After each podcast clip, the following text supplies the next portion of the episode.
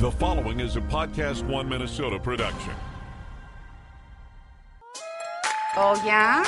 Yeah.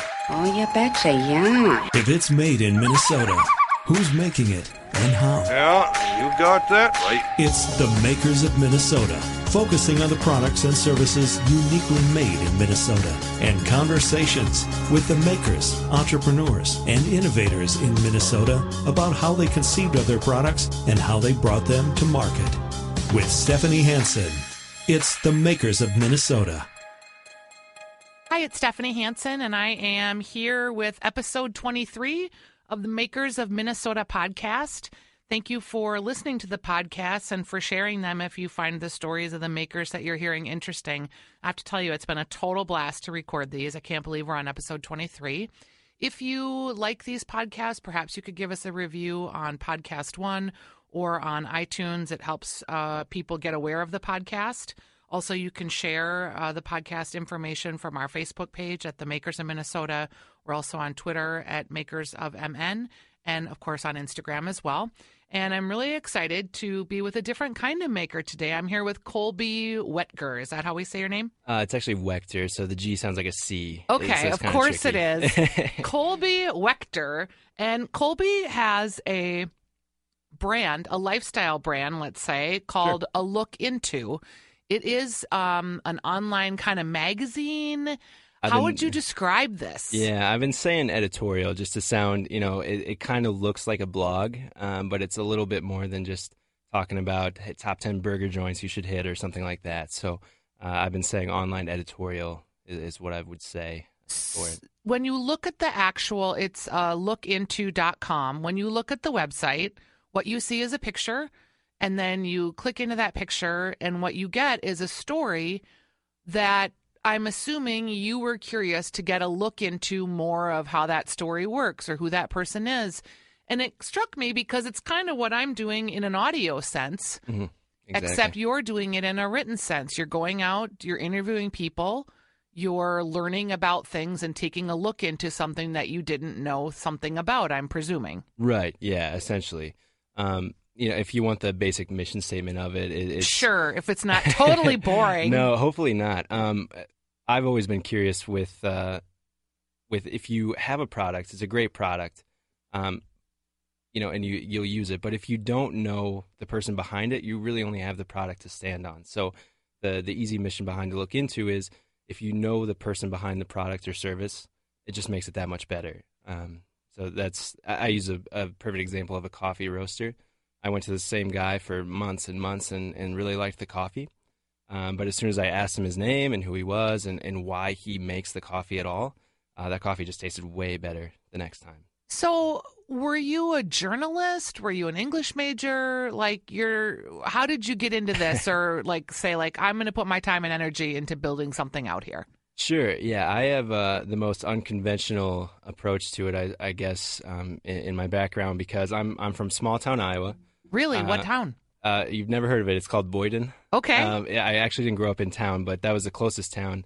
Had 600 people, no restaurants, no stoplights, and I was actually just there a couple weeks ago, and they're paving Main Street for the first time. So whoa! So really, really small. Right. So were you farmers? We were in livestock. So sure. When I was 9 years old, I started loading pigs onto the truck. I was going to say pig containments. Yeah. That was kind of my job until I left high school. And then from there, I went to the University of Iowa. And, you know, coming from a small town, this is a story I say to a lot of people. And to keep it brief is all I really saw were teachers, nurses, and farmers. And so I didn't really know how much was out there. So I went into college just assuming I would be a teacher because I didn't want to be a nurse or a farmer. Do you mind if I ask how old you are? Because how long before the internet kind of exploding was this? Well, I'm 27, so I remember in high school, you know, working on kind of the first version of Photoshop or something like that. So that was, we took typing classes in elementary school, but that was kind of when the internet was considered a fad maybe still. Yep. So yeah. As far as going into that, you know, once I went to college, just decided to be a teacher and ended up getting a job as an elementary teacher out in Brooklyn in New York. because I knew the principal there. So I went from one of the coolest, most hipstery places ever currently. Yeah, I know. Good old Brooklyn. I've accidentally turned into dressing like a hipster and those sorts of things. It happens. It happens. Plus flannel. And, know, here we are. It's winter. Yeah. And I the only problem is I can't grow a full beard. So I at least don't look like a grungy hipster, I guess. But... yeah, so went out there, got hooked up with an elementary school. It was kind of not the best fit, and I told people I didn't really know if I wanted to be a teacher, but that's all I knew. And since I paid for my own college, by the time I kind of figured out I might not want to do that as a career, I couldn't really back out of the program. Can I ask you some questions about that? Oh, please. This isn't really it's learning more about you, though. Sure. So I think that's really common. I have a daughter that's in college right now, and kids go to college, and you're like, you have to declare a major, and this is the thing I'm going to be. And then you're, $40,000 to $100,000 into the education. Mm-hmm. You get a job. I'm assuming your job in Brooklyn at an elementary school was probably a $40,000 a year or less job. Yeah, you nailed it. I think it was right at 40 probably. And that's because it's Brooklyn, New York. Yeah. Because they're probably higher paying than most. Right. So how did you, you're in school and the I've got a job and I'm a grown up factor has worn off now. Do you remember that first thought where you were just like, oh, my God, this is not my life? Yeah. So you're saying when I realized I didn't want to be a teacher? Or yeah. Yeah. I don't know. I all the teachers I had growing up were great. Sure. And I really feel like I got a lot of benefit from learning under them. Sure. I think I'm the youngest in the family, and I'm kind of the only one who got really far away, like New York, no one really left the state or anything like that until recently. So I think everyone in my family kind of looked at me and was like, why does he want to go to New York? That's a crazy thing to do. So I think the decision probably happened because I will answer your question in a second here, but just to digress. It's a podcast, Colby. We got all day. Awesome. Well, I had my wife, her sister moved out to New York way earlier. And so she got engaged, and they throw engagement parties out in the city. And so I had never been there, but that was my first opportunity. And I was there for about 2 hours. We dropped off the bags at the hotel, walked around the streets for about 20 minutes, and I just looked around and I said, I have to live here.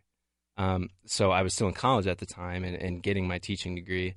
But I did apply all over the country. But as soon as New York came calling, I was like, I have to do it. Didn't stay in it very long because you have to be really passionate in that job. And so I think I probably had waves. Like in college, I wasn't necessarily fulfilled by the classes as teaching goes. But if you're a guy in elementary education, everyone just looks at you and thinks you're the greatest. Because it's dominated by women. So I was probably blinded by that a little bit, thinking that I should continue and pursue this. It's a noble thing to do. But I think I was just very real with myself around my senior year. And clearly, once I got the Brooklyn job, that I was just like, I should be more passionate about this than I am. And it's a disservice to the students. I don't think I was a bad teacher, but I think I would have been burned out a lot faster. So I kind of cut my losses there because that's just my normal attitude.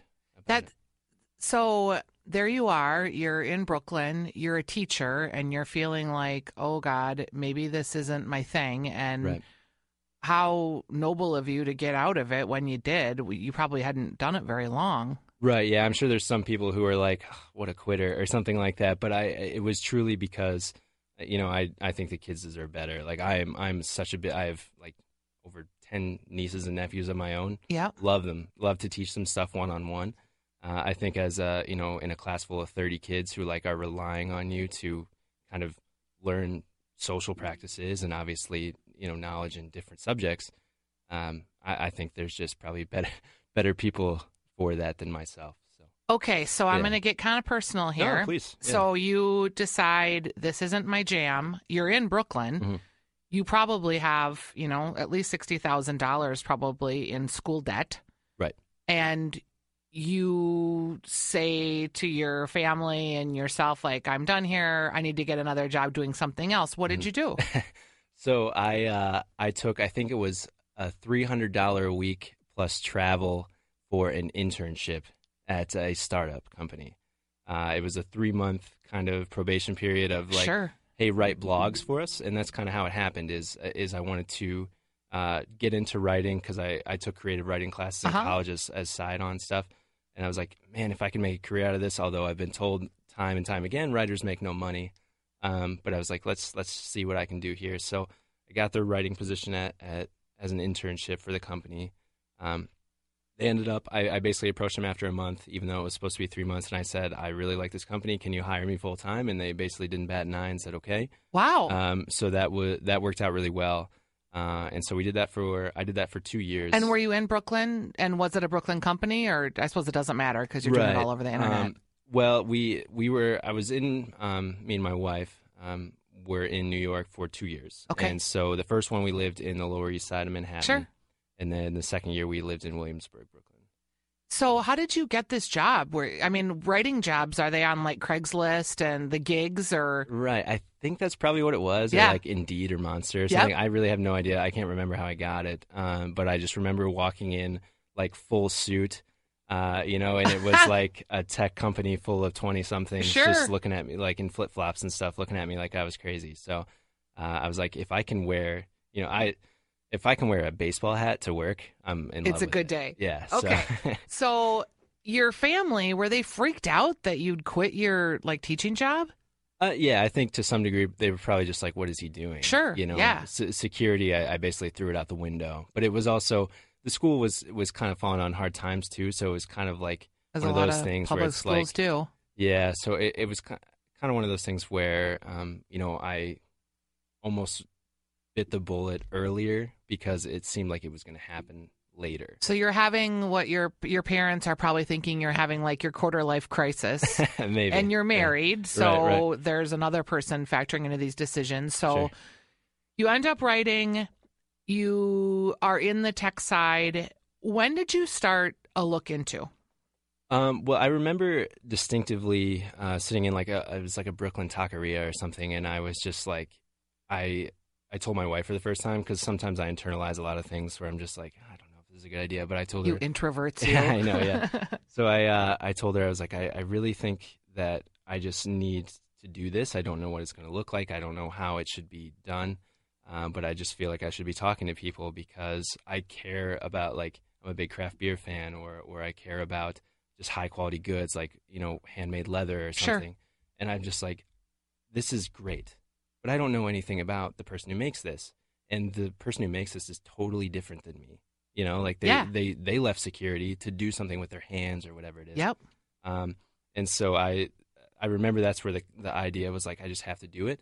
And then we ended up moving to Minnesota after 2 years in New York because my wife, bless her heart, is getting her doctorate of nursing practice at the University of Minnesota. And she just had her final exams for this semester today. So that's nice. A great medical school and nursing school. And she applied all over as well, but Minnesota really wanted her. Yeah, how nice. Yeah. So we came back here. I said, you basically moved out to New York for me. Let's go to Minnesota for you. And it just, I think that was the best thing that could have happened to me personally, let alone us as a couple, because people in Minnesota are nice. Minnesota nice exists. So I don't know if it would have worked in Brooklyn, maybe a little bit, but I didn't really start putting it together until we had been in Minnesota for a few months and just started reaching out to people like, will you talk to a stranger about your life? And almost everybody said yes. It's very similar to what I do, except I'm not a writer. I've always wanted to be a writer. I was actually an English major. Sure. And my husband isn't a writer and has written a couple books. And when he has to edit my stuff, he always says, oh, you're just not a writer. And it's always something I've wanted to be, but I'm a talker. Right. I can get people to tell me their stories, and I am genuinely interested in their stories. So you're doing very similar to what I'm doing, except that you're committing it to paper, and there's pictures attached, and I'm just talking to people, and it's an audio version. Sure. How many stories have you done so far on A Look Into? I wouldn't say I know the exact number, but it's probably around 10 or 12 now. Yeah, I was thinking maybe 12. Yeah, I didn't really count them, but I just remember seeing the squares and how they line up on your webpage. Sure, yeah. Do you try to do one a month or? Yeah, that was the original idea so I had all these grand plans of running this thing like a business. I'm going to have 1,000 Instagram followers by the end of the year. I'm going to have over 50 posts and 50 features. Features are like when I actually interview someone. Yep. A post would be if I just walked into a coffee shop and really liked the coffee and wanted to talk about it. But I kept thinking I'm not a review person. So I started out that way. And I was just like, this just sounds really cheesy. Like, it sounds like I'm trying to be a business. And that's never what's given me fulfillment out of it. And it wasn't your authentic voice. No, exactly. Yeah. So I cut down on it a lot to really pick and choose who I wanted to talk to. There's a couple stories where I talked to someone and just bless their heart. You know, it wasn't a good fit as far as they wanted their story out there. They do their thing, but they don't really want to publicize it, right? So they agreed to meet me, Minnesota nice, but they didn't really want the story out there once they kind of saw what it was. Weird. Yeah, which is interesting. Huh. No one's ever been like, I'm not comfortable with you. You know, they're always emailing me after and those sorts of things, but those are things you also respect as well. Of course. You know, all of those things just really allows me to, I don't know, I guess pick people who I think really should have their story told, but from a very different point of view. Are you impressed with just the quality of the makers here? I mean, I have been really just blown away by how many cool people I've met and just the stories and how they get started and their backstory and the risks that they take. Yeah, exactly. Like how many people who have left corporate America to now what they're doing. Yeah. And all those people are in similar situations where they're either supporting a family or just had a child or whatever, but it's like an obsession. Yeah. They have to do it. It's a very entrepreneurial type of feeling, and I married to an entrepreneur, and I wasn't. Right. So I was sort of the yin to his yang. Some days good, some days bad, I'm not going to lie. But those entrepreneurial people, it's like you just have to do it. There's something about it that just keeps propelling you forward. Yeah, exactly. And the people you meet is phenomenal. I mean, tell me about one of the stories that you did that you're proud of in A Look Into. Well, it's actually not on A Look Into yet, so this can be a teaser for people. Peek. But it's actually somewhere else already. So the publication Make It Minnesota really has a focus on makers as well. And it's so funny you're bringing this up because I've talked to her, but not on this program. Kara? Yeah. She's great. And it's funny because the last podcast I think you had, or one of them, you talked to Laura Waldman of Minnie and Paul. Yep. And I had met with her in the summer. So like mine's, you know, to answer your question about how awesome it is to have a ton of makers here. Yeah, I'm blown away by it. But yeah, so I guess the one I'm most proud of is actually the most recent one, simply because of the people I wrote about, which is Coffee Cart Minneapolis, and they don't know I'm going to be talking on this podcast, so hopefully they're all right with it. But Jesse and Alta Keller, they basically came up with the idea to serve really good crafted coffee from a cart, because they have the dream of having a coffee shop, but they're young, you know, just like me, and they didn't want a ton of overhead, so they were driven enough to do it still. Like, hey, we can't afford a shop, but we really need to do this. And so they started a cart. And what makes it special to me is, first off, they're the coolest people ever. They like their husband and wife. They have the coffee cart, and they also play in a husband and wife band. It's called The Prams. You should definitely go on Spotify or SoundCloud or iTunes and download it. I've listened to it probably every day since I've interviewed them, and had no idea before. So that's a nice surprise. Pram. The Prams. Okay. Yeah. PRAMS. So where is this cart? So they get booked out. So they just have their website. You can fill out a form. Hey, we'd like to have you. They're pretty sought after at this point, so you might have to wait a few months to actually get them. So book ahead. But they're awesome. And I think what was so important to me is I got an email from them as soon as the article went out. And she said she was close to drawn to tears. And this isn't to build me up, but I was like, please. Whoa, you know, because people have said thank you before, but I've never had someone say that it affected them that much.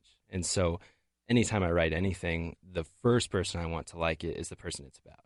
You know, that's the goal. Yeah, that's the customer. That's the guest. Yeah. So this coffee cart, did they make a cart? Did they find a cart? Did they weld a cart? Right, yeah. So they, they're so cool. I know I keep saying that and sound like a broken record, but they looked at coffee shops that they thought had the aesthetic they wanted, basically downsized it into a cart, made it all themselves. You know, they're like, I think we're cutting the wood and crafting the metal and like making sure that it could fit in there. I think they had a Volkswagen Jetta or something. And, yeah. You know, to make sure it fits so it could like be collapsible.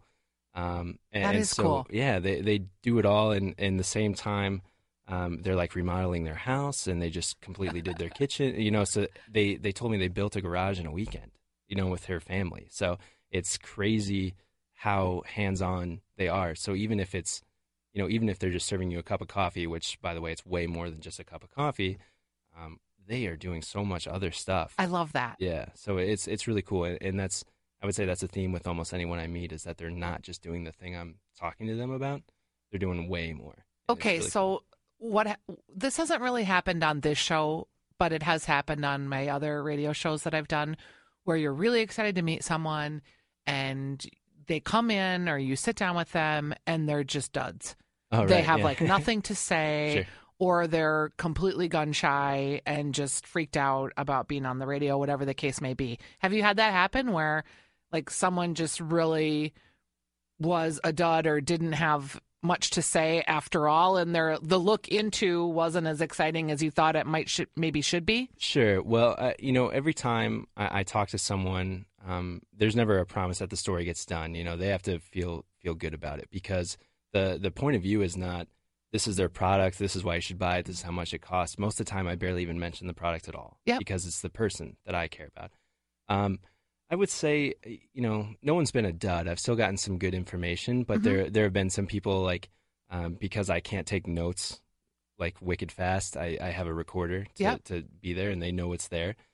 Some people are intimidated by the recorder a little bit, like, you know, that it's their own voice, when really, you know, I see it there as, this is the perfect example of, I will never misquote you, because it's your words, yeah. you know? So it's, I can understand that for sure. Do you give people the ability to proof the article or not? Right. Well, I thought about that in the beginning, and then I thought about, if I have to take ownership of it, I just want to make sure that they're really comfortable with me, just one-on-one. So the short answer is no. I don't have people prove it, because I think the level of comfortability between us is very apparent, that I'm trying to tell the best story possible. Mm-hmm. But at the end of the day, it's my interpretation of what they told me yep. in some regard. So when you started, you said we're going to treat this like a business. Did mm-hmm. you have like a budget? No. I mean, and the funny thing is, I don't even know why I kind of went that route, because having recently moved to Minnesota, you know, I started it a few months after we got here. You weren't rolling in the dough? Yeah. So, I mean, moving from New York, we actually packed everything, all our belongings, into a single minivan, because wow. we didn't even want to do like the pods route or the plane ticket or anything. So we drove from New York to here, but so I had no budget, you know, just out of respect of our family, you know, to keep it in the family. And then also, I knew nobody. So it's kind of interesting to be even sitting on a podcast right now in less than a year of starting it, because sure. I didn't have a single connection. And so now it's really cool how it's organic. I'm so glad that I got you during this time, yeah. this sort of beginning phase. Yeah. A friend of a friend mentioned you. Right. And when I saw the website, again, I felt like, wow, he's doing what I'm doing, except he's writing it, which, good for him. Mm-hmm. I don't have those skills, and I'm talking it. Good for me. Sure. And the more that, I mean, it is kind of a small town in the Twin Cities, and the more right. you collaborate and the more you talk to people, the more people say like, hey, I have a story idea, or hey, I'm working on this. It's pretty cool. Yeah, it overlaps a lot. And I think you're still very distinctive, because listening to the podcast before, you ask a lot of the entrepreneurial questions that other people aren't asking. Yeah, because I really want to know, like, you know, in fact, I'm going to ask you now. Sure. What was your worst day as it pertained to this business? Worst day? You know, I honestly can't say there's ever been like a really, really bad day, mm-hmm. Not even a really bad day, because I think the worst that's happened so far is you put a lot of time in, because it's still a passion project and there is no budget mm-hmm. and all that stuff. Obviously, I'm working full time. So my time is valuable when I can actually meet these people and arrange it. And so, you know, whether it's perceived as the only thing I do or not, I have kind of limited time to get it done. Mm-hmm. And so when you have a meeting fall through or something like that where they just can't make it, I'm not a good photographer at all. I'm working on it, but I had this whole thing lined up for this weekend, for instance, and the photographer's car overheated, and he lives in Mankato, so it just couldn't happen, you know. And that was about probably about a week to 2 weeks just worth of organizing and planning, and then the photographer. So you hire a photographer. Well, this one's through Make It Minnesota, okay. Which is really nice. And Kara, you know, from Make It Minnesota is so, I guess I'm trying to think of the word, but she's just very willing to offer resources. She's a good collaborator, she's from fantastic. What I can tell. Yeah, so it was set up through that. So now that I'm the rest of the year, I'm pretty busy. I might not be able to make the shoot. She's probably just going to take the reins for me, which is another, you know. So really, to answer your question, I don't know if I've even had a bad day. And Make It Minnesota, just to be clear, is a online, is it a zine?